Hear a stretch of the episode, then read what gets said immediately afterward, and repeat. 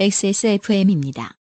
P, O, D, E, R, A.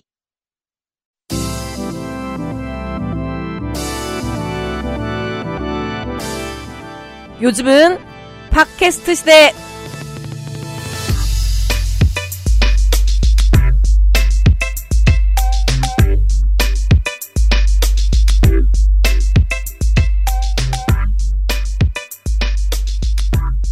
지구상의 청취자 여러분 한 주 어떻게 보내셨습니까? 한반도는 장마가 시작됐습니다. 축축한 한강가에서 보내드리는 요즘은 팟캐스트 시대 473번째 시간입니다. 저는 UMC의 책임 프로듀서고요. 전 농축산인과 함께 있습니다. 네, 안녕하세요. 농축산입니다. 빨래가 고민이 되는 계절. 예. 지금 우리가 녹음하고 있는 오늘은 지금 영남권에 비가 오고 있고 다른 동네는 잠깐 해가 떴는데 내일부터는 다시 예, 새벽에 비 엄청. 왔어요. 비 엄청 왔고요. 특히 이 장마철은 잠을 잘 못 자는 게 문을 닫았다, 열었다, 닫았다. 계속 그거를 새벽에 계속 해야 된다는 거. 철없을 때는 말이에요. 네. 6월부터 9월까지 창문 안 열었거든요. 게- 계속 에어컨 틀어놓고 살았으니까. 근데 이제 나이 좀 들면 에어컨 바람이 싫어지기도 하거니와 통풍이 중요하다는 걸 느끼니까 계속 열었다 닫았다 열었다 닫았다 하잖아요. 에어컨 네. 그저께 처음 틀어봤어요. 밥 식구들 많이 모여서 전 지난주에 처음. 예, 김치찌개 먹는데 예. 음. 그래서 우리 딸이 그래요. 우리 집 그 에어컨은 토템이라고. 이렇게 비는 존재. 그러니까 엄청 더워지면 이제 엄만 틀 거야. 이런 그래서 계속 뉘앙스만 뿌리는 이른바 자린고비. 예, 토테미즘. 아, 아, 날씨 조심하시고 습기 조심하시고 한국에 계신 청취자 여러분. 473번째 요즘은 팟캐스트 시대 시작합니다. 살다 보면 생기는 모든 일이 이야기이며 당신의 삶은 이야기로 가득합니다. 인생이 고달픈 세계인의 한국어 친구. 10년째 변함없이 여러분 곁을 지키고 있는 최장수 한국어 예능 팟캐스트. 요즘은 팟캐스트 시대는 당신의 이야기로 꾸며집니다. 당신 혹은 당신 주변의 어떤 이야기라도 좋습니다. 요즘은 팟캐스트 시대의 이메일 xsfm25 gmail.com 조땜이 묻어나는 편지 담당자 앞으로 여러분의 사연을 보내주시면 에디터와 사장이 모두 읽고 방송에 소개된 사연을 보내주신 분께는 커피 비노에서 더치커피, 주식회사 빅그린에서 빅그린 anti hair loss 샴푸를 TNS에서 요즘 치약을 정치발전소에서 마키아벨리의 편지 3개월권을 꾸루꾸루에서 꾸루꾸루 요파시 선물 edition을 큐비엔에서 보내드리는 사르락토 1개월분을 XSFM이 직접 보내드리는 XSFM 관여로 티셔츠를 선물로 보내드립니다. 요즘은 팟캐스트 시대는 커피보다 편안한 커피비노 더치커피 우리 집 메인 셰프 드림잇 피부 해답을 찾다 더마 코스메틱 앤서 나인틴에서 도와주고 있습니다. XSFM입니다. 오늘 커피 드셨나요? 더치커피 한 잔 어떠세요? 최고의 맛과 향을 위한 10시간의 기다림. 카페인이 적고 지방이 없는 매일 다른 느낌의 커피. 당신의 한 잔을 위해 커피비노가 준비합니다. 가장 빠른, 가장 깊은 커피비노 더치커피. 살아있는 건더기로 풍부한 식감. 케이터링에서 간편식까지. 프리미엄 홈스토랑 드림잇.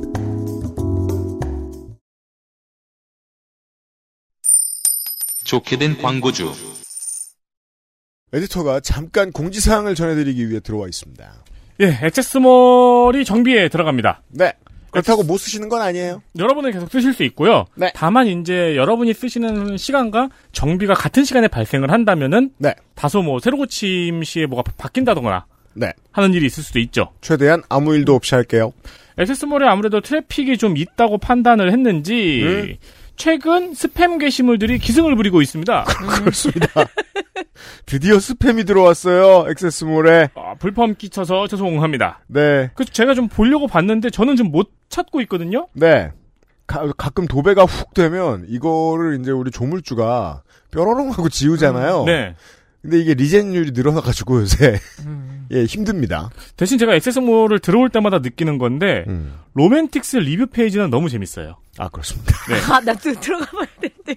막 아무 보세요. 말도 막 써요. 아 퇴근하고 싶다 막 이런 것도 왜냐면 이벤트가 있어가지고 저희 그죠. 퇴근하고 싶다 이런 것도 있고 네. 뭐 무성의하게 열심히 글 써주셔서 너무 고마워. 그런 것도 있고 성이 있는 게 로맨틱스 같은 경우에는 이 그 스튜디오에 앉아 있는 분들이 되게 광고를 홍보를 마음껏 못하는 분야인데 그렇죠. 사실 그러니까 저 할 때는 한 번도 안 들어왔잖아요. 예. 그 고- 조물주님이 그래서 제가 그 이경 작가 할 때 몇 번 걸렸더라고요. 제가 아 다행이야 나를 피해갔어.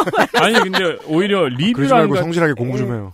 리뷰랑 같은 경우에는 저희보다 네. 훨씬 열려 있는 분들이 음. 다양한 의견을 나누고 있습니다. 네, 고마워요, 고마워요. 근데 이제 그런 글들을 쉽게 보시기 위해서 어, 조물주가 스팸들을 처리하고 있거든요. 네. 이게 업무 과중이 너무 심해졌어요. 그래서 액세스몰의 모든 게시물들은 회원만 사용할 수 있도록 문턱을 약간 높이겠습니다. 물론 읽으실 때는 로그인 안 하셔도 됩니다. 네. 여러분들이 많이 이용해주신 덕분에 스팸 장사꾼들이 스며들었습니다. 고맙습니다. 스팸 없는 운영을 위해서 조물주가 현재 정비 중이고요. 네, 회원만 게시할 수 있도록 하겠습니다. 이런 이유입니다. 이미 그리하고 계시겠으나 후기와 질문을 위해서는 로그인을 부탁드립니다. 확인하시는 데는 로그인이 필요 없습니다. 에디터 수고했어요. 안녕히 계세요.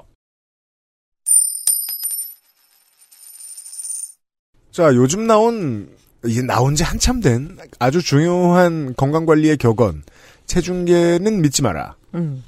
관련된 사연을 보내주셨던 분은 김유리 씨였습니다. 후기를 보시죠.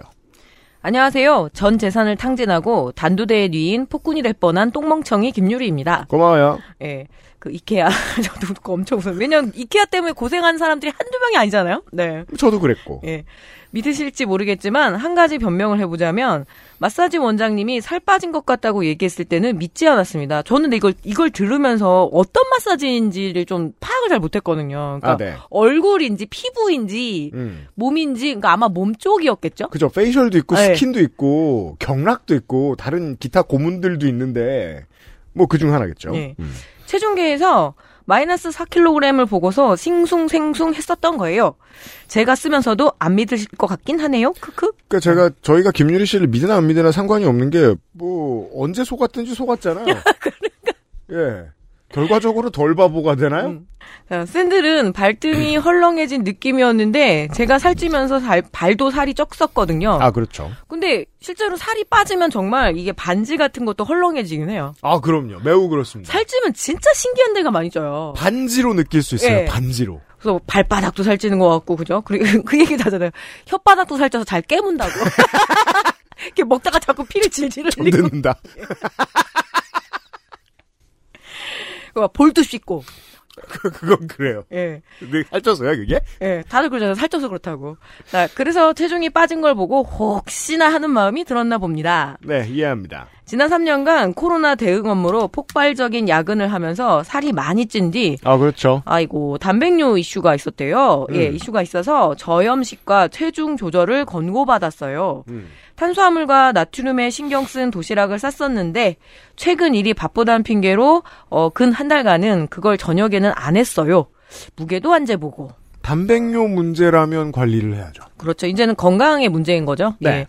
감량 목표가 한 달 5kg이기도 했었는데 숫자도 얼추 맞고 그죠. 맹진합니다. 그렇죠. 그래도 갑자기 살이 빠진 거라 그동안 제가 인식하지 못한 좋은 습관이 있었던 게 아니라면 당뇨일 수 있어서 고민이었습니다. 그죠. 오히려 그 걱정을 더 많이 하겠습니다.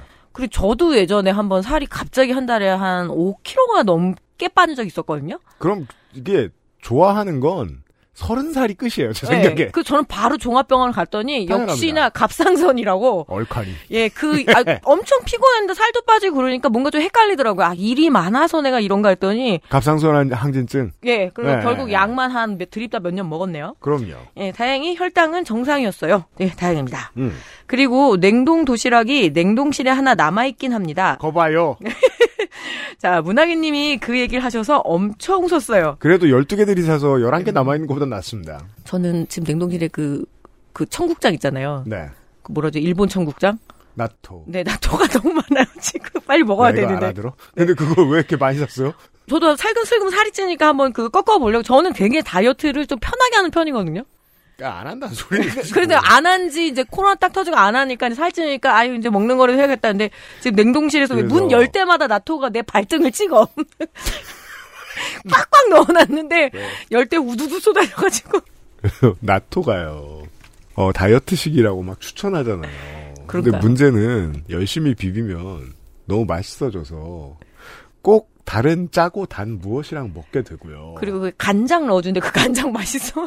그거 먹죠? 그럼 술, 술, 술 찾는다고. 아, 그래서 그 간장을 안 먹고 나또만 먹어야 되는데 결국엔 그 간장을 모아서 만두에 찍어 먹었어요. 그 생각하게 되는 거예요. 내가, 어, 치킨을 4분의 3마리를 먹고 콜라를 마시는 것과 한 마리를 먹고, 어, 제로 콜라를 마시는 건 무슨 차이인가. 네. 아이고. 자, 최종계는 로봇 청소기를 피해서 현관 쪽에 내려놓았습니다. 아, 이게 사진을 보여주셨네요. 현관 입구 컨용은 아닙니다. 아, 저는 이 디스할 필요가 있다고 생각해요. 음. 로봇 청소기가 오지게 멍청해야 이 자식을 밟고 올라가지. 그리고 요즘은 매핑이 되잖아요. 네. 앱을 통해서. 피하게 둘 것이지 말이에요. 이게 그 생각보다 많은 공감하실 것 같아요. 생각보다 많은 집들이 로봇 청소기가 상전이라서 얘가 어디 발 안 걸리나 노심초사하잖아요. 저 한 번도 안 써봐서 모르는데 네. 뭔가 이렇게 치워져 있어야지 얘도 치워주는 거잖아요. 당연합니다. 예, 바닥에 물건 많고 이러면 안 되니까. 전에 한번 예. 친구가 우리 집에 잠깐 낮에 놀러 왔을 때, 어, 일도 없는데 로봇 청소기나 일 시킬까? 예. 했는데, 아, 마침 천운으로 얘가, 어, 개똥을 밟은 거야. 그러면 얘는 밟나요? 응. 펴져. 그래서 그걸 아내가 퇴근하기 전까지 어떻게든 없던 일로 만들어 놔야 된다. 이게 지금 1년이 지났는데 아직도 청소할 때 보면 가루가 발견됩니다. 정말 분진, 분진 상태예요. 그날의 악몽이 떠오릅니다.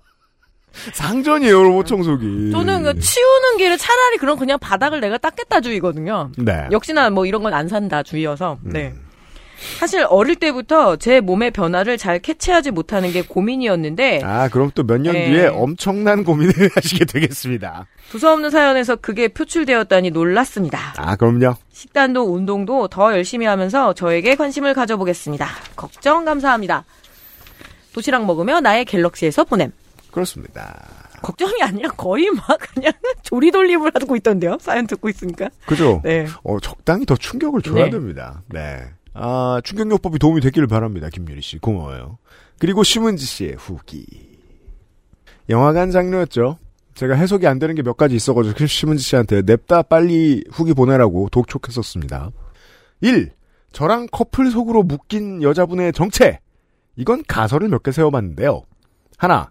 혼자 온 사람이다. 괄호. 옆자리 사람과 일행이라고 내가 착각한 것이다. 괄호. 이렇게 생각하면요. 너무 무섭잖아요. 이건 더 너무 좀 혼자 갑자기 와서 장르가 갑자기 공포로 변하는데. 스푸키 하잖아요. 혼자 네. 와서 왜 거기 앉습니까? 둘. 그럴 수는 있을 것 같아요. 저도 예전에 이거 거의 인기 없는 영화 커플석 끊으면 혼자 누울 수 있어요. 거의 그러니까 약간 옆으로 비스듬하게 할 수 있는 그런 장점은 있어요. 언제였지? 판데믹 때. 네. 그 심지어 많이 보는 영화도 아니야. Danish Girl이었나 Aeronauts였나 어, 부산대 CGV에서 보러 갔어요. 관에 딱 우리 둘밖에 음. 없었어요. 예. 팔걸이 10개에 누워도 되는 정도예요. 예. 근데 그런 영화가 아니잖아요, 일단. 그렇죠. 트랜스포머잖아요. 네. 여기서 왜 혼자 앉는 자리보다 더 비싼 자리를 가는가, 혼자서. 자, 둘. 일행이 본인 포함 3명 이상이다. 이것도 말이 안 되고요. 그렇죠. 아, 말이 안 되죠. 네. 셋. 커플로 오긴 왔는데 어쩌다 보니 예매를 각각 따로 해서 떨어진 자리인 줄 모르고 했다. 추론이 쓸모 있는 게 하나도 없습니다. 여기까지는. 이 중 하나가 아닐까요? 아니고요. 2. 식초 짜장면 맥커피는 뭐랄까 옛날에 짜샤추 사연도 있었겠다. 그냥 한 번쯤 소개해 보고 싶은 메뉴였는데 문학인님께서 이토록 실망하실 줄은 미처 몰랐네요. 이어폰을 뚫고 나오는 허탈함의 허 소리가 연거푸 들려서 죄송했습니다. 그래도 기회 되시면 한번 드셔보세요. 아주 맛있답니다. 제가 아는 짜장면 마니아들 중에서 이거 식초 뿌려 먹는 분들 많아요. 네. 그리고 뭐 미- 복, 복탕에도 왜 평냉 좋아하는 사람입니까? 근데 그게 생각보다 굉장히 뭐라 개운하게 한다고 그러고 뭐 라면 끓일 때도 식초 한두 방울 넣고 그러더라고요. 굉장히 식초 활용도가 생각보다 많더라고요. 그게 어떤 향신료는 어 미친 듯이 좋아하는 사람들이 있잖아요. 네. 어디든지 들고 다니는. 저는 어릴 때 아예 가방에 후추를 음. 넣어가지고 다니는 친구가 저도 후추 좋아하는데 예, 모든 음식에 다 넣는 거예요. 모든 음식에. 그뭐 외국 나가 유학생들이 스리라차 소스를 좀 어떻게 뿌려 먹는 수준의 비슷한 것 같아요. 예, 아주 예, 비슷한 예. 것 같아요. 예. 모든 걸 뿌리면 다 똑같은 맛이 나잖아요. 초도 가능하지 않을까 음. 싶습니다. 예. 근데 제가 심은지 씨 사연에서 저도 엄청 웃었는데 음. 제가 구로 CGV를 따라고 가기로 예매를 해서 딱 갔는데 우리 자리에 누가 있는 거예요. 음. 아하. 근데 구리 CGV. 누가 착각했어요? 어, 제가 착각했어요. 어, 그리고 이거는 웃을, 이게 아, 그 생각보다 보통. 예매는 구리로 한 거야? 예, 그죠. 그래서. 가만 있어봐. 아, 반대로 받으니까 구리를 가야 되는데 구로로 해놨더라고요. 아니, 에디터 기억나요? 우리 200회 요파 씨 공개 방송 때 예. 구로 아트홀에서 했는데 구리 아트홀로 간 바보 있었잖아. 예매하신 분 누구야? 당장 훅 있어. 또 네. 구리의 아트홀 되게 끝내주는 거 그때 새로 지었던 타임이었어. 그리고 또 하나 이거는 웃을 수 있는 사연은 아닌데 제가 그 고 전미선 씨 되게 팬이었거든요. 아 배우. 네. 제가 팬이었어요. 네. 그런데 아마 태원 영화상가에서 전미선 씨가 원톱으로 하는 처음에 영화 가 연애라는 영화였어요. 네. 근데 영화 망할 것 같더라고요 느낌에. 그때는 우리나라 영화 제목이 다 두 글자였던 그래서 내가. 그래도 전미선 씨께 응원하는 마음으로 딱 보러 갔는데 음. 한참이 지나도 안 나오고 성현아 씨가 좀 되게 야사시하게 하고 계속 옷을 벗고 나오고 그래서 제가 아 언제 전미선 씨 나오지 했더니 어머 제가 애인을 보러 갔더라고요. 근데 한 30분이 지나도 제가 아, 전미선 씨 언제 나와? 막 이러면서 제가 성현아 씨 싫어하진 않거든요. 성현아 씨 언제 옷 입어? 두 가지 질문. 저 왜 저러지? 막 이러면서 저왜 저러지? 아 그래서 저보단 나으시다 이러면서 예 그랬습니다. 왜냐면 무슨 영화인지 알고 가면 자꾸 벗어도 놀라지 않는데 어 전미선 씨 왜 안 나와? 막 뭐야 더 심하잖아. 그러니까 영화 제목들이 조금 헷갈리는 거 많잖아요. 심은지 씨 용기를 내세요. 네, 저 같은 사람도 있습니다. 네. 물론 범죄도시와 트랜스포머를 헷갈릴 수는 없고요. 그리고 자 박재덕 씨 후기 조금 늦게 왔지만 소개해드리죠. 포도 농사를 짓고 있는 곳은 김천이 맞습니다. 가봐요. 예. 아니 우리가 김유리 씨 성격 맞춘 거는 옛날에 승준이랑 할 때도 했으니까 아는데 지역 맞추는 건 뉴. 샤머스케 진짜 집중 도시 중에 하나거든요. 샬머스켓의 도시예요. 예. 어릴 때는 농촌이라고 떠올리면 푸른 농가 밭이었지만 지금은 비닐하우스가 가득한 포도 공장이라 해도 믿을 정도입니다. 이게 예, 그렇죠. 예, 저 같은 촌놈이 이제 그 사업장 가서 비닐하우스 처음 들어가 보고 놀라잖아요. 기본적으로 이 도시촌 놈이 처음 생각하는 건 나무한테 너무 미안해요. 음, 왜냐하면 너무 많이 달고 있어서. 그렇잖아요. 나무 하나에 어마어마하게 많은 열매가 달려 있습니다. 이 일부러 그렇게 만들어 놓은 거잖아. 개. 개종된 거잖아요. 그 그걸 보기 전까지는 도시에 어떻게 이렇게 supply가 끊기지 않는지를 알 수가 없죠. 예, 포도 공장 이해돼요. 그리고 사연 중 필터 나사를 푸는 건 어느 나사건 시계 방향으로 돌리면 꼭 죄어지고 world standard입니다. 예, 이건 저도 합니다. 시계 반대 방향으로 돌리면 풀리는 것인데 아버지는 나사를 풀어야 되는데 잠시 헷갈리셨는지 시계 방향으로 꼭 재고는 저한테 역정을 내신 것이었습니다. 이게 결국은 이게 그 그래서 글이 되게 중요한 게 그래서 알려줘야 네. 봐야 기억을 하는데 그래서 본 적이 없으면 글로 본 적이 없으면 평생 가도 왼쪽이야 오른쪽이야 랜덤으로 정합니다 이걸. 시계 방향이라고. 자, 어제도 펌프가 너무나 오래되어 고장이 난 것인데 원인도 모르면서 또 투닥투닥 이렇게 매일매일 투닥대면서 함께 화목하게 농사를 짓고 있습니다. 뭔 얘기인지 알겠습니다. 그래도 박재덕 씨가 있어서 어머니는 조금 덜 시달리실 것 같긴 맞아요, 해요. 맞아요, 안 맞아요. 그러면은 다 엄마들 괴롭히거든요. 맞아요. 네. 이런 모습을 못 보신 주변 어르신들은 우리 부자의 모습이 좋아 보이시는지 음. 자, 아버지께 아들이 있어서 든든하겠네 이러십니다. 그러면 저는 옆에서 살짝 옅은 미소를 보여드리곤 합니다. 아, 네, 박태덕 씨 계속 어, 사이 안 좋은 얘기 길게 보내셔가지고 음. 저희가 놀렸더니 지금 아, 네. 두둔하고 계십니다. 아버지랑 저 그렇게 사이 나쁘지 않습니다. 뭐 좋다는 것도 아니네요. 음. 그렇죠? 저랑 우리 아버지 같은 거죠. 예. 15만 원을 뺏으려고 얼마나 네. 고민을 오래 했는데. 기생충 밈처럼 그래도 아버지 사랑하시죠? 하시면 전 네 할 수 있습니다. 이렇게 보니. 아, 자, 기생충 마지막 어떻게 되죠? 자, 모두들 후텁지근한 날씨에 건강 유의하시고 전 향과 맛을 다 갖춘 샤인머스켓을 제 이름이 적힌 박스에 담아 가을에 출, 출하할 때까지 개미처럼 열심히 일해보겠습니다. 이게 또 올여름에 비가 많이 예고돼 있어가지고 네. 어, 당도 유지하기 쉽지 않은데 걱정입니다. 애쓰세요. 이게 어쨌든 비가림 시설이 있어서 비도 문제지만 햇빛을 많이 못 본 일조량이 정말 큰 문제거든요. 맞아요. 예. 겨울에는 돌비 애트모스 지원되는 사운드바에 넷플릭스를 보며 베짱이처럼 지낼 날을 기다리며 이만 줄이겠습니다. 네, 박자덕 씨 감사합니다. 후기 많았어요. 고마워요. XSFM입니다. 유자 바이오엠과 10가지 비타민 컴플렉스. 생기 있고 밝은 얼굴을 위한 all-in-one moisturizer. 수분 영양 공급은 물론 피부톤을 환하고 균일하게. 단 하나의 해답.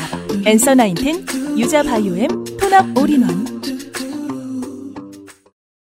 자, 어, 예를 들어 뭐 미술 노동자 사연 많이 온다. 그럼 뭐 그러려니 하는데 어, 농촌 사연 많이 오는 날이 옵니다. 이제 저뭐 재수생, 삼수생 사연도 이제 올 것 같은데. 때가 왔어요. 네네. 보죠. 이땡재 씨입니다. 안녕하세요. 유현수님, 문학인님, 농축산인님, XSFM 임직원 여러분. 저는 이땡재라고 합니다. 대충 장르는 농촌 부동산 정도일 듯 합니다. 농촌 부동산 이름이 그런 거 많아요. 토박이 부동산, 원주민 부동산. 예. 그렇겠죠. 예, 그런 이름들을 쭉 갖고 있거든요. 그럼 뭐 외지인 부동산, 네. 뭐 기획투자 부동산 이렇게 하면 별로 안 가고 싶을 거 아니에요? 네. 시작은 8년 전 부모님이 근교의 농촌으로 이사를 가시게 되면서입니다. 이 동네는 이모님 과로 실제 어머니의 언니 과로 이 평생 살아오셨고 저희 가족도 자주 들러서 마을 사람들의 안면도 좀 터둔 그런 동네였습니다. 그때 꽤 괜찮은 땅이 매물로 나와서 부모님이 구매를 하셨고 아버지가 정년퇴직을 하시면서 이 땅에 집을 짓고 들어가게 된 거죠. 제대로 측량하지 않고 마구 지어진 오래된 집이라 옆집과의 분쟁이 생겼습니다. 너무 흔한 일이에요. 그냥 이게 집 우리나라 토지 측량이 일제 시대 때 시작이 되잖아요. 네. 그래서 그때 집을 대충 올린 걸 가지고 그냥 관행대로 이렇게 가다가 최근에 이제 귀농 귀촌 이슈하고 맞물려서 많은 분쟁과 그리고 서로 다른 길로 다니는 그런 정도 수준까지. 이번에 그 경기도 고속도로 때문에 이게 너무 저 시사 이슈가 돼가지고 어 농촌 부동산에 대해 모르시는 분들도 알게 되셨는데 그 어떤 공무원이나 기획부동산 하는 사람들은 이 측량 잘 안 된 땅들 중에 뭐 소유 관계가 불분명한 땅을 몰래 몰래 사들인다 네. 이런 걸 알게 되셨잖아요. 처음 공사 시작 전 경계 측량 때부터 옆집의 노부부는 저희 부모님을 마구 욕하고 매도를 했던 집입니다. 어, 시작부터 이땡재 씨가 좀 격앙되어 있어요. 기본적으로, 어, 격앙된 사람의 글을 보면 쉬프트 키가 빠져 있죠. 네. 네, 동네였습니다. 그띠에! 이렇게 써 있어요. 그리고 부모님을 마구 욕하고 매도를 했대요. 비록 이게 예, 문법적으로 맞나요? 이게 마구 욕한 다음에 부모님 판 거 아니야? 어디 그 매도 양수를 예, 매매한 거 아니야? 욕하고 매도했던 집이래요. 자기들이 출입구로 사용하는 땅이 측량 결과 저희가 구매한 땅에 꽤 많이 들어와 있었거든요. 이런 거 있죠. 이게 칼같이 금이 안 그어져 있을 때 지은 다음에 칼같이 금이 그어졌는데 그 다음에 알고 보니까 우리 집을 받으러 갈라 있는. 그래서 아주 뭐 냉혹하게 하지 못하면은 조금 그래도 성격 좋은 그런 상대편을 만나게 되면 뭐 1년에 뭐 쌀값을 기준으로 해서 뭐 음. 쌀한 가마니 값 정도를 이렇게 이제 아. 땅을 잡아먹은 그래서 그게 농촌에서 좀 해결하는 관행들이 있어요. 아. 근데 새로 집을 올리려면은 결국엔 옆집의 입구를 밀어내야 되니까 이제 대박 싸우는 거죠, 이제. 외지인이 들어오면 일단 텃세를 보여줄 거란 말이에요. 그럼요. 예. 그래서 어렵죠. 귀농귀촌에서 제일 어려운 게 텃세죠. 이에 공사 시작도 전에 도둑놈이라고 악을 쓰고 공사를 방해하며 장비를 3시간 이상 세워두고 난리치는 뭐 그런 일이었습니다. 아, 아까 그 네. 이땡재 씨네 부모님의 땅을 차지하고 있는 옆집이 그랬다는 거죠. 이에 아버지가 옆집 노부부의 아들을 설득해 보려고 그가 일하는 농협에서 3시간 넘게 기다리신 적도 있고요. 부모님은 경계 측량만 4번 이상 했고 아무리 측량을 해도 저 집이 땅을 침범한 게 확실하니 결국에는 출입구 부분은 뜯어서 옆으로 문을 다시 내기는 했습니다만 진짜 문제는 출입구 쪽이 아니라 측량 결과 옆집 노부부가 살고 있는 집의 집안과 기반과 지붕이 꽤나 넘어와 있었다는 겁니다. 어 그럼 제가 한 말이 맞네요. 네. 집 일부 땅은 이땡재 씨네 집 땅인 거예요? 그렇죠. 옆집 땅인데. 음. 어릴 때 친구 이것도 요새 나오는 얘기네.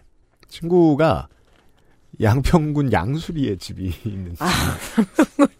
지금 우리 동네 옆이잖아요. 지금 이슈가 갑자기 커져가지고. 아, 그렇구나. 예. 예.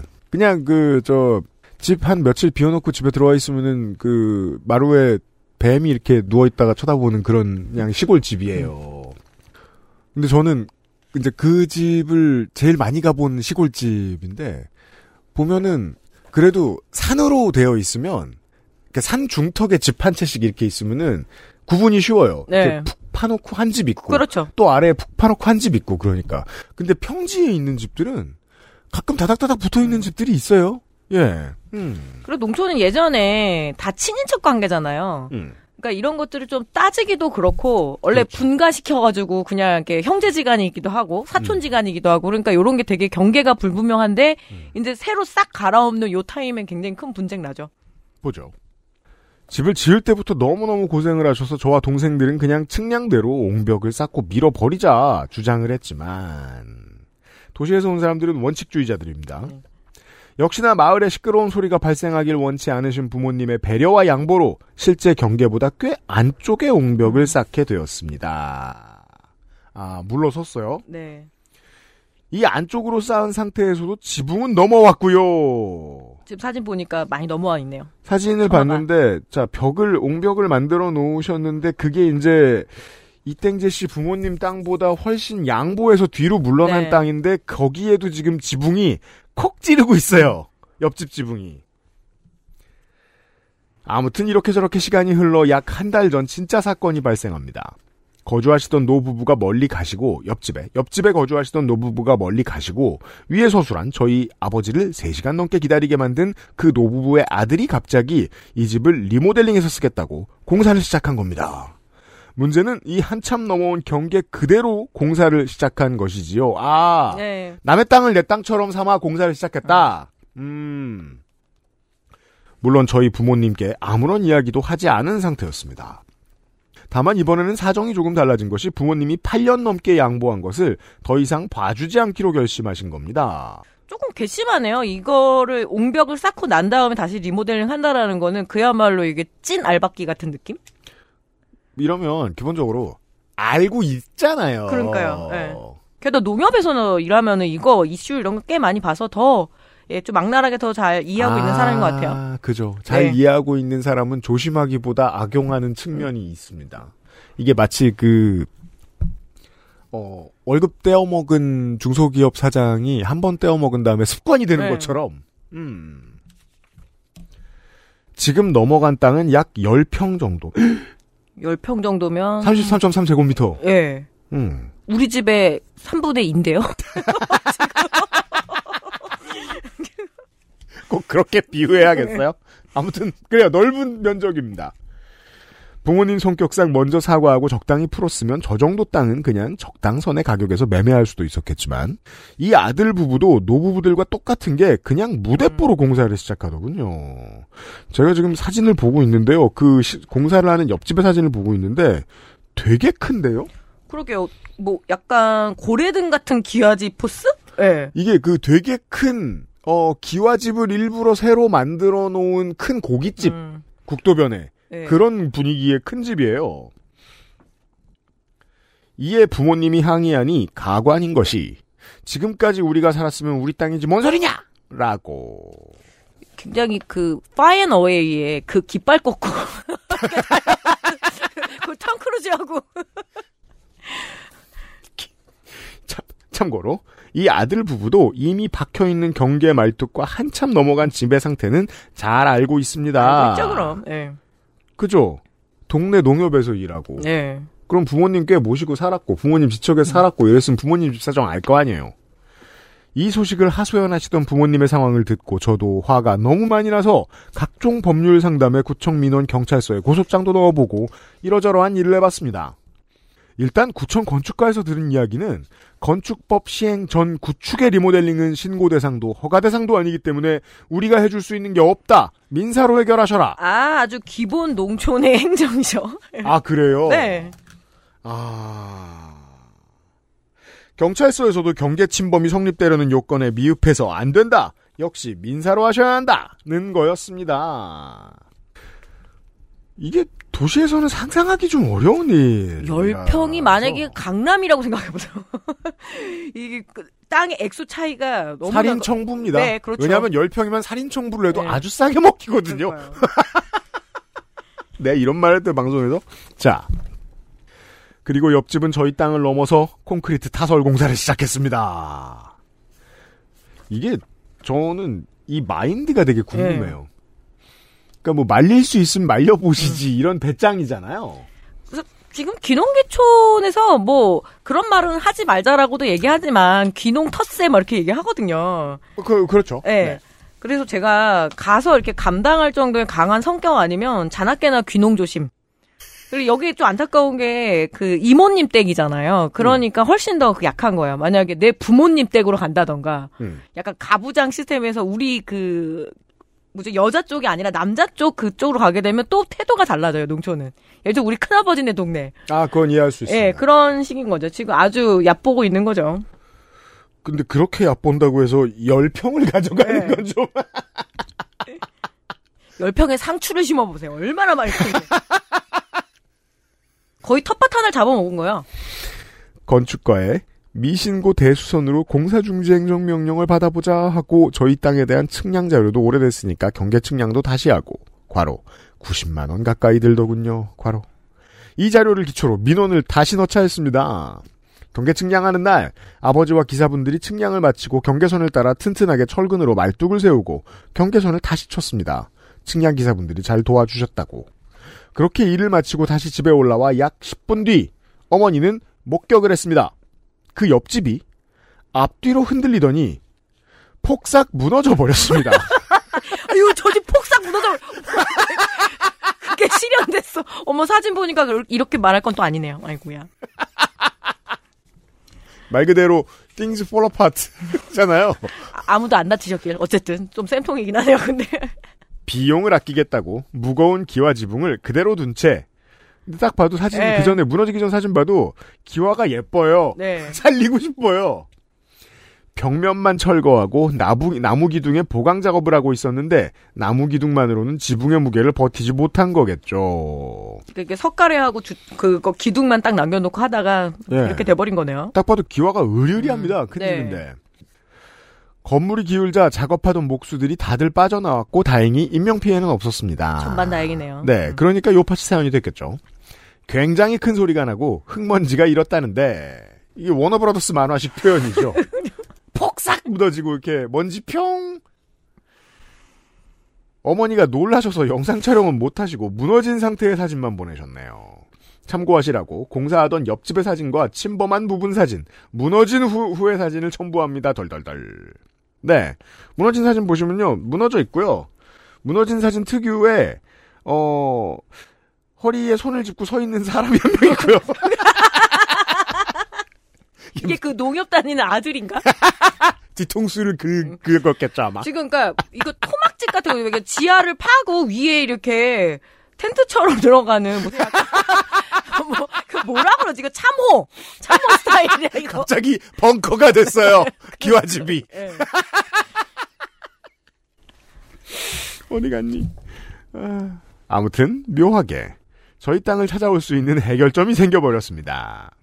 저희가 민원을 자주 넣다 보니 공무원분들도 알아봐 주신 게 있는데 결국 건물이 붕괴된 상태라 직접 현장 방문을 하셔서 완전 철거 명령을 내린다고 하시더군요. 바닥의 기초 부분까지 싹 전부요. 무너진 건물이라 수선이 아니라 신축으로 변경이 되는지라 건축법도 다시 영향을 받게 되거든요. 새로 집을 짓는다면 철거 비용도 들고 건축 설계부터 완전히 리셋을 하게 된 것입니다. 어우 갑자기 모든 가족들이 소화가 잘 되시겠네요. 이게 네. 우리가 이제 흔히 이야기하는 화내지 않고 버티고 있으면 네.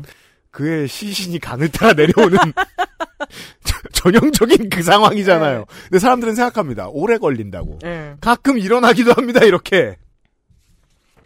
대략 남의 땅에 욕심부리고 리모델링하는 돈 아끼려다가 완전 무너진 상황이었습니다. 당분간은 처리되는 과정을 확인하고 가을에 측량한 경계를 따라 옹벽도 이동해서 저희 땅을 찾아오는 걸로 결론이 났습니다. 여러분, 참 법이 이상하다 생각했는데 남의 것 탐내고 욕심내다 보면 우연하게도 이런 일도 생깁니다.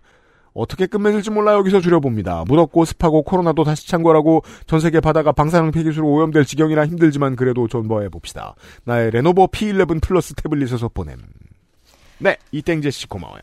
그러니까 원래 살던 노부부는 그냥 원래 관 그냥 그러니까 용서하겠는데 이 아들이 되게 괘씸하네요. 그죠? 리모델링 할 때 그걸 측량을 자, 제대로 안 하고 하려고 하는 거 보니까 너무 신기해요. 네. 그냥 한 가지 믿었던 거 아니에요. 저 집은 8년 저렇게 살았으니까 또 네. 양보해 줄 것이다. 열 평의 땅을 이렇게 귀농 귀촌할 때 그런 문제가 있거든요. 그러니까 원주민들과의 갈등 문제가 있어요. 근데 이거는 네. 조금 어떤 식으로든 부드럽게 해결하는 방법들이 있거든요. 일단은 먼저 인사를 예를 들어서 충북 괴산군 같은 경우에는 이제 집들이 비용을 주거든요. 먼저 집들이 하라고. 아 군에서 예. 네. 그래서 이렇게 주민등록 신고 옮기면은 그럼 50만 원인가를 줘서 집들이 해라. 예, 지역에 있는 뭐 떡집이든 뭐 그죠. 수건 가게든 맞춰서 이렇게 돌리라고 그렇게 아, 인사를 하면 된다 그러고 아, 얘기하는데 예. 결국엔 이 집 짓는 걸로 거의 10 열에 한 이- 두세 건은 다 이 문제로 많이 싸워요. 아 그래요. 예, 그리고 밭에 밭의 경계가 또 모호하고. 아니 집 경계가 이러면 밭 경계도 그렇겠죠. 그렇죠. 그리고 우리나라가 측량이 사실 제대로 잘 안 돼 있거든요. 아니 그대로. 음. 무슨 축구장이나 농구장 같을 리가 없잖아요. 이렇게 흰 줄을 매일 긋고 뭐 심각 그렇게 하지 않잖아요. 심각한 상황은 이 사유지라고 도로를 막아버리는 경우도 있어요. 이거 내 아 딸인데 그러면 보통 궁금한 이야기 Y에 가끔 네, 나오죠. 내 딸인데 못 딸이다면서 경운기 같은 거 딱 세워놓고 막 그럼 찍지마 찍지마 땡발 하시고. 여러분들이 생각하는 그런 평화로운 농촌이 아니랍니다. 아, 네. 네. 자나깨나 귀농 조심이에요. 이 땡제 씨 고마워요. XSFM입니다.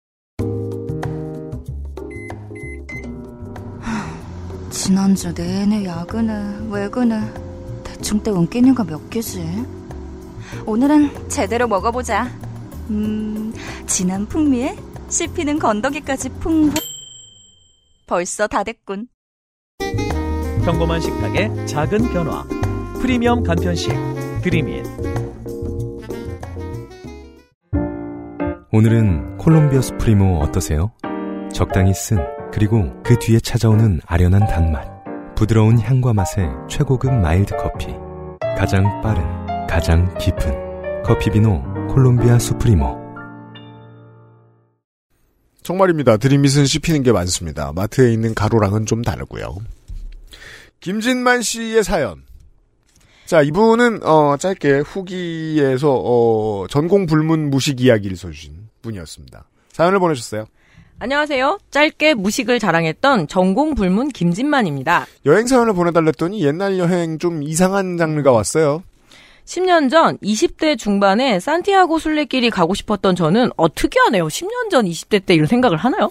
네. 20대들 산티아고 순례길이라고 막 블로그에서 많이 얘기하고 다니고 소셜에서 많이 음. 얘기하고 다니고 그러는 것 같아요. 왜냐하면 유럽 여행을 20대 때 가면 보통 이제 돈 모아서 배낭여행 가고 어 기차를 타고 왔다 갔다 하잖아요. 그 코스를 짤 때 시간을 확 잡아 먹어주니까 이 산티아고 음. 순례길이 이게 나 그리고 또 어, 지금 건강 상태에서 느끼건데 순례길이 어림없는 중년들이 많기도 하고 20대 때 가시는 분들도 좀 계신 걸로 알아요. 예. 저는 3개월 배낭 여행을 계획하고 유럽으로 떠났습니다. 야, 3개월. 순례길을 걷는 것 외에는 별다른 계획이 없었고 야, 그 3개월을 잡아먹을 수 네. 있군요. 이걸로. 저는 순례길을 마치고 바르셀로나에 있는 한인 게스트하우스로 갔습니다. 음. 일주일 정도를 묶으며 묶어요? 묶어 나를 몸을 오늘- 묶어놨어 게스트하우스에 못 나가 이러면서. 오늘 맞춤법 상태 왜 이래요? 게다가 프린터 상태도 지금 안 좋잖아요. 아, 그렇죠. 프린터가 물결치고 있어요. 그 제가 아까 토너 갈 때가 돼가지고. 약한 부분 약하게 읽겠다. 일주일을 일주일 정도를 묶으며 게스트하우스 사장님과 친해졌고 밝은 부분이 있고 어두운 부분이 네. 있어요, 지금 프린트에. 예, 사장님과 친해졌고 전 사장님께 다음 여행지를 추천해달라고 했습니다. 사장님, 그라나다에 우리 2호점이 있어. 근데 거기 직원 한 명이 갑자기 그만둬서 일손이 좀 부족한데 직원 구할 때까지 가서 한 일주일만 도와주면서 지내보는 건 어때? 대신 숙박비 안 받을게. 저, 어, 고민 좀 해볼게요.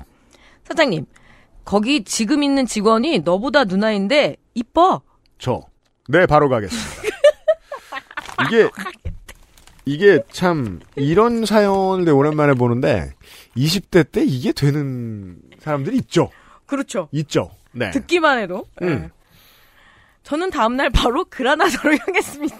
이게, 보통은 이제 이런 여행은 권하지 않습니다. 예.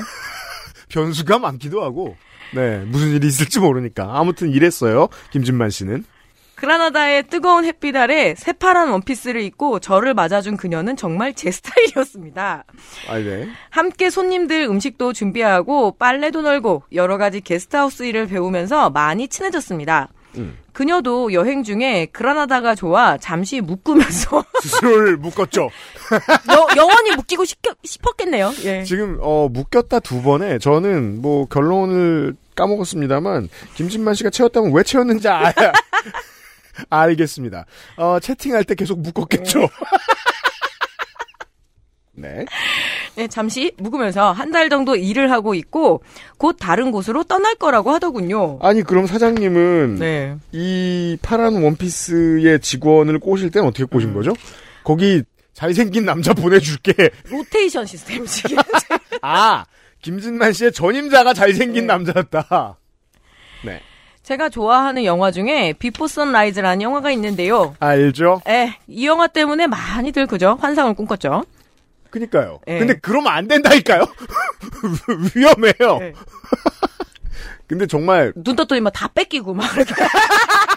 유럽에서 다 털리고 막. 실제로 그런 거예요. 에단 호크를 만나게 되는 것이 아니야. 예. 물론 저도 After Sunset, Before Sunrise 너무 재밌었습니다만 그걸 보고 무슨 로맨스를 꿈꾸진 않았던 것 같네요. 에단 호크가 여행 가는 기차 안에서 만난 여자와 하룻밤을 같이 보내고 사랑에 빠지는 뭐 그런 내용의 영화입니다. 네. 저는 그 영화의 에단 호크의 빙의해서 왜 그래? 네. 한번 20대지. 네. 그녀와 사랑에 빠졌고 그녀에게 나중에 파리에서 만나자고 제안을 했습니다. 어, 그녀가 저의 제안을 받아들였고 저희는 여행 막바지에 파리에서 만나기로 약속을 했습니다. 음. 그럼 그 여성분이 줄리 델피처럼 생겼을까요? 예. 뭐 여, 성분이 예쁘다 그러고 예, 그 김진만 씨가 에다노크인지는 알 수가 없네요. 그렇잖아요. 네. 네. 이게 그, 그, 그, 사람이 20대 때의 사연을, 이게, 어, 요파 씨의 이상한 특징 중에 하나인데, 10대 때 사연을 쓰면 10대처럼 멍청하고, 20대 때 사연을 쓰면 20대처럼 멍청합니다. 에다노크에 막 비교해? 자기를? 네. 그렇게 저희는 약간의 썸의 관계를 유지하며 각자 여행을 하다 파리에서 만났고 파리에서 행복한 시간을 보내게 되었죠. 잘 놀았다. 이거는 그 묘령의 줄리 델피 그분에게 물어볼 일이에요. 정말 재밌었는지. 그니까 말이야. 예. 3개월의 여행 기간이 끝나가며 귀국일이 다가왔고 저는 그녀에게 혹시 나와 함께 한국에 돌아갈 생각이 있냐고 물어봤습니다. 아, 네. 그녀는 흔쾌히 저와 함께 돌아가겠다며 본인의 귀국 일정을 바꿨습니다. 아, 잘 지냈나 보네요. 네. 네. 한국으로 돌아가는 날, 전 함께 돌아가는 비행기에서 어떤 이야기를 할까? 앞으로의 미래에 대해 이야기를 할까? 20대 때? 아이고. 바로 체이죠. 네. 갑자기 진지하게 이야기하면 부담스러워 하려나? 그니까 이게 그, 이렇게 훅 들이대다가 차이는 생각보다 네. 많은 사람들이 이 고민도 합니다. 그렇죠. 그런데도 불구하고 들이대는 거예요. 어, 그런 등의 생각을 하며 두근거리는 마음으로 그녀와 함께 공항으로 향했습니다. 그렇게 짐을 붙이기 위해 기다리고 있는데, 그녀가 갑자기 모닝칸 라인으로 가는 게 아니겠어요? 그 뭐냐? 자, 찾아보자. 이게 국적기의 무슨 프리미엄 서비스인가 봅니다. 그거 뭐 VIP 같은 거. 예. 자, 지금 저 찾아보는데 많이 이용한 사람들 할 수 있는. 거. 네. 짐이 빨리 나온다. 체크인할 때 탑승할 때 빨리 탄다. 그 특별 카드도 있고요. 5만 마일 이상 탑승, 40회 이상 탑승, 3만 마일 이상이면서 제휴사 실적 이용과 함께 합하여 5만 마일 이상 적립. 자격 취득일로부터 자격 기간은 2년. 꽤 깐깐한 수준입니다. 이 정도면 허구한 날 타는 사람쯤 되겠습니다. 그리고 이렇게 그 라운지 있을걸요, 아마? 뭐, 따로 있겠죠. 모여서 이- 그 공항에서 있는 것도 있고, 제가 알기로는 이거 잡지도 보내줘요. 모닝캄 잡지를 아, 무상으로 예, 아, 계속 그래요? 보내줘요. 예. 왜냐면 중요한 고객들이니까. 거지들이 지금 모르는 세상에 대해 상상하고 있어요. 그렇다던데? 왜냐하면 또 라운지는 그 저 이제 메인이 3층이면 네. 4층에 있고 이러니까 우리가 갈 일이 없잖아. 그렇죠. 있다던데? 우리는 뭐 거의 도시락 와이파이나 교환하고 거야. 어디가 더 싸지? 그 저는 애들한테 그 물 담아 물 담아 이러고 이제 물도 사 먹지 마. 그 정수기 있잖아요. 그래서 그리고 막 다 챙겨와요 막 뭐 챙겨올 게 뭐가 있어? 실내화 뭐 그리고 과자 막 이런 거. 아 그죠. 예. 라운지 가면 뭐 집어오고 싶습니다. 저는 예전에 한두 번은 가봤는데. 그 정식으로 부탁하면 되더라고요. 그 대한항공 숟가락이 애기 이유식 먹이기 괜찮은 숟가락 새 숟가락을 와 제가 이게 무슨 승무원한테 저 이거 가져가면 안, 안 될까 그랬더니 어 그 정도는 서비스 해주더라고 애기 엄마라고. 아 진짜. 예, 새 걸로 갖다 아 주더라고요. 대한항공 탔을 때 예, 그러니까 들으시는 청취자분들 몰래 훔칠 필요 없어요. 아예 달라고, 달라고 해라. 하- 예, 달라고 하면 준다. 제발 훔치지 마라. 예. 강교훈입니다. 자, 우리가 지금 대한항공에 대해 아는 모든 걸 다 얘기하고 있어요. 그리고 집집마다가 뭐 그렇게 다 담요를 각 똑같은 거를 다 소파에다 씌워놓고 그 있잖아 체크무늬 아, 그렇지. 황토색 담요. 그 동아리 방에도 있고. 도화리방에 집에도- 있어. 왜 그때 유럽 여행 유행이니까 애들이 이걸 다 갖고 온 거예요. 좀 많이 썼어요. 그리고 제가 알기로 이런 멤버십은 결국은 저 부모가 해준다기보다 본인이 다- 자주 다녀야 받을 수 있는 걸로 알고 있는데 아무튼 20대인데 네. 뭐 누나니까 한 30대쯤 됐을 그죠 수도 있죠. 20대나 30대인데 예, 잘 먹고 잘 삽니다. 네. 네, 그녀는 비지 비즈니스. 아. 비즈니스. 콩비지 할 때 비지였어 지금. 매우 비즈니스. 바쁜 사람들 타는 그죠? 비지. 자 비즈니스 석이었던 겁니다. 비즈니스라고 써 있습니다. 전 약간 당황했지만 저. 아, 비즈니스였어? 라고 물었고 왜 물어? 아, 씨, 다 구겨졌네. 라고 물었고 그녀는 해맑게 아, 그렇구나. 그녀. 그녀. 응, 아빠가 모닝康 클럽 회원이야. 라고 하더군요. 아, 부모 멤버십으로 되는구나. 가족이 되나 봐요. 네. 함께 입국장으로 들어가서 비행기에 탑승하는 곳에서 저희는 다시 한번 갈라졌습니다. 음. 저는 줄을 서야 했고, 비참해. 그죠? 그녀는 모닝캅이었죠. 자, 오늘 김진만 씨하고 이땡재 씨 큰일 났습니다. 저 저는 진짜 이 정도로 많이 틀리면 어 이런 말을 제가 오프라인에서도 합니다. 똑바로 사셔야 돼요. 아, 나는 옛날에 안승준 씨하고 해서 너무 그 맞춤법을 지적질을 해서, 아, 저거 좀 왜 저, 왜 저렇게까지 하나 했는데. 앉아보니 알겠죠. 알겠네요. 예. 채찍을 들고 싶죠. 그러게요. 저 이번 주에 이번 주에 그 유명해진 짤 그거 있잖아요. 대학생이 네. 저 질문하는 데다가 채찍 채찍 PT가 뭐냐고 교수님이 채찍 PT로 과제하지 말라 그랬는데 채찍 PT가 뭐냐고 이거 그래서 운동할 때 트레이너가 들고 있는 아, 모닝캅은 아침에만 일합니까? 아침에, 예, 안 웃긴 건 제가 다 고쳤습니다. 예. 네. 아침에 수호신, 예. 자, 에디터가 많이 고쳐줬어요. 예.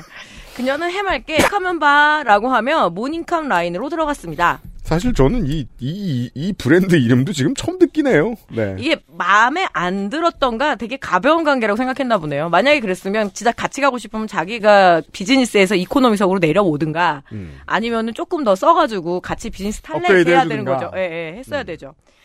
저는 최대한 쿨하게 응, 잘 쉬어. 라고 답하고 비행기 뭘 최대한 쿨하게. 아까 네. 이미 망가졌잖아. 네. 비즈니스냐 물어보고.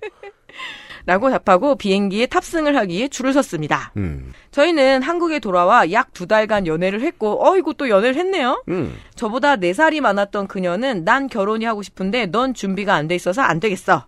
라는 말을 남기고 떠나갔습니다. 음, 지금까지 읽어본 바로는 둘 중에 하나입니다. 이분이 음. 생각했던 결혼의 조건은 모닝캄 클럽 혹은 맞춤법입니다. 왜냐면 모닝캅과 결혼하고 싶지 않았거든요. 이유 불문이야.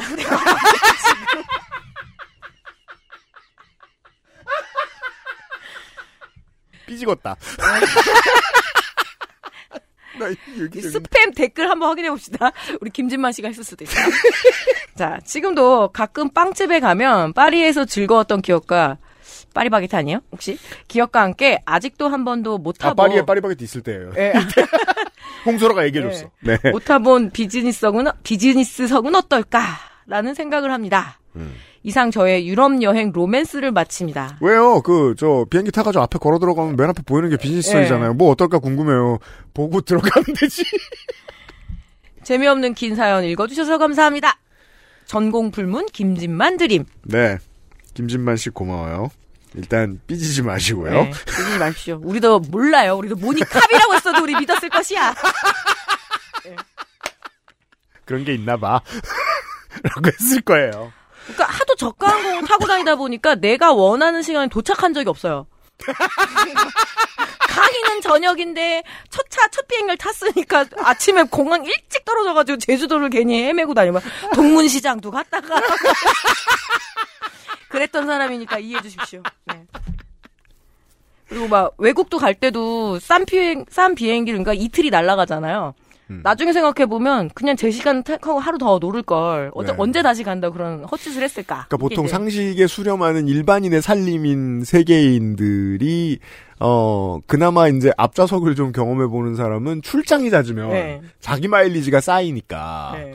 그분들이 아니면 보통 안 가는 거예요. 그렇죠. 예. 음, 별거 아니에요. 예. 네. 그러니까 뭔가 김진만 씨가 어떤 그 시사점을 만들어내기 위해 생각해낸 edition이 있지만 저는 굳이 동의하고 싶지도 않습니다. 뭐, 어, 돈 문제면 어떻고 아니면 어때요? 아닐 수, 맞춤법일 수도 있지. 돈 문제면 또 어떻고. 네. 어쨌든 Welcome to Korea입니다. 네. 모르겠습니다, 저도. 네. 요새 저도 저가 항공 많이. 네. 아니 그렇잖아요. 일본 가는데 비즈니스석 앉아가고 싶지 않잖아. 네. 그 항공사도 많이 생겼고요. 그렇습니다. 우리 어렸을 때야 뭐, 예, 그, 제, 저기, 대한항공 아니면 아시아나 딱 두 개밖에 없었기 때문에. 가장 실질적인 조언이 있어요. 네. 어, 이코노미 증후군이 걱정된다. 내 건강이 걱정된다. 스쿼트를 많이 하세요. 음. 하체가 튼튼하면 어느 의자에 앉아서도 오랫동안 갈 수 있다. 이런 말씀을 드리면서 김진만 씨 고맙습니다. XSFM입니다. 어둡고 칙칙한 얼굴과의 이별을 원해? 고응 유자를 발효한 독자 원료 유자 바이오엠. 피부 속 멜라닌 케어까지 밝고 산뜻하게. 단 하나의 해답. 엔서 나인틴 유자 바이오엠 앰플 세럼. 아, 또 이때 토너가 힘을 제대로 못 내가지고 김선흥 씨겠죠? 어, 김선흥 씨가 어, 탈락하셨는데 그 너무 길어가지고 정성이 갸륵하게 소개를 해드립니다. 왜냐하면 그 컴퓨터 자주 안 보던 사람이 데스크탑 처음 설치할 때 고생하면 하고 싶은 말이 너무 많거든요. 들어줄 곳은 없어요. 없어요. 용산에서도 안 들어요. 용산에 왜 안 듣는지 아세요? 저런 바보가 너무 많으니까요. 우리 아들은 잘 들어줄 것 같아요. 한참 이 컴퓨터 조립하는 거에 꽂혀 있잖아요. 그 남의 집 것도 되게 많이 해주고 있거든요, 지금. 10대는 그 error and trial을 겪는 게 너무 좋아요. 네. 데스크탑을 만져보고 이런 실수들을 하는 게 노- 심지어 노트북도 만지죠 요즘은 개 좋아하죠. 이런 거 하는 게 너무 좋아요. 나중에 다른 문제에 도움을 받을 수도 있어요. 내가 이런 걸 해냈다는 성취감이. 근데 3, 40대가 돼가지고 이거 고생하면 말하는 것도 의미 없고 들어주는 사람도 없습니다. 이거 한참을 떠드시다가 결국은 이제 뭐 HDMI 선이 이상했다라는 얘기를 해주셨는데 PS 유형옥 씨 사연이 소개되든 안 되든 무소음 적축이나 소음 적은 기계식 키보드 10만 원 내외 하나만 추천해 주실 수 있나요? 데스크탑 스피커랑요. 그럼 이만 총총. 아니 어 남의 조언을 받아야 될 거는 지가 하다가 이렇게 다 망쳐놓고 어 지가 알아서 해야 될 건 왜 조언을 구하는지 어 하나 한 가지 대체 왜 적은 소음이 필요하면서 기계식 키보드를 쓰죠? 어, 지난달에 전혜원 기자하고 점심을 먹다가 저, 그 얘기를 하는 거예요. 제가 큰맘 먹고 기계식 키보드 질렀는데 너무 시끄러워가지고 녹취할 때 되게 미안했다. 아, 그렇죠. 네. 제가 아직 전혜원 기자더러 그 사석에서 당신 바보 아니야라고 말할 수 있을 만큼 친하진 않거든요. 그래서 그냥 뒀는데 저는 그렇게 생각합니다. 그리고 무소음 적축이면요. 스위치가 문제지 기계가 문제가 아니라서 10만 원이라 5만 원에 사셔도 됩니다. 예. UPD가 썼다가 망, 그, 한 거 다 우리 집에 와 있잖아요? 지금, 지금. 상당 부분이 연습 네. 예제용으로 우리 어, 농축산인 써보고 아드님한테 가 있거든요. 네. 지도 네. 써보고 또 괜찮은 거는 또 막 다, 지가 산 것인가 이렇게 막 추천도 하더라고요. 그죠? 네. 근데 이 적축. 저도 이제 처음 알았어요. 적축이라는 걸. 저한테 적축이라는 건 뭐냐면, 음. 이 상추에 적축 상추가 그 그래서 나는 나한테는 그런 게 적축 뭐 이런 거였는데, 아, 이게 그거야. 아, 갈축, 그죠? 적축. 예, 똑같아요. 소리, 소리가 네. 적상추랑 비슷해요. 소리가 안 나요. 빨간 상추. 아 그리고 김선홍 씨입니다. 아, 김선홍 씨, 네. 오늘 프린터가 아주 그냥. 저소음 적축은 스위치가 첼이면 어떤 키보드든 쓰셔도 됩니다. 10만원 안쪽으로 뭘 사서도 상관없습니다. 그리고 그 외에는 뭘 좋아하시는지 알 수 없기 때문에 다시 한번 뭘 좋아하는지 본인이 표현할 수 없다면 데스크탑을 만들 때 이런 실수를 저지를 겁니다. 그 외에도 사연을 보내주신 많은 여러분들 감사드리고요.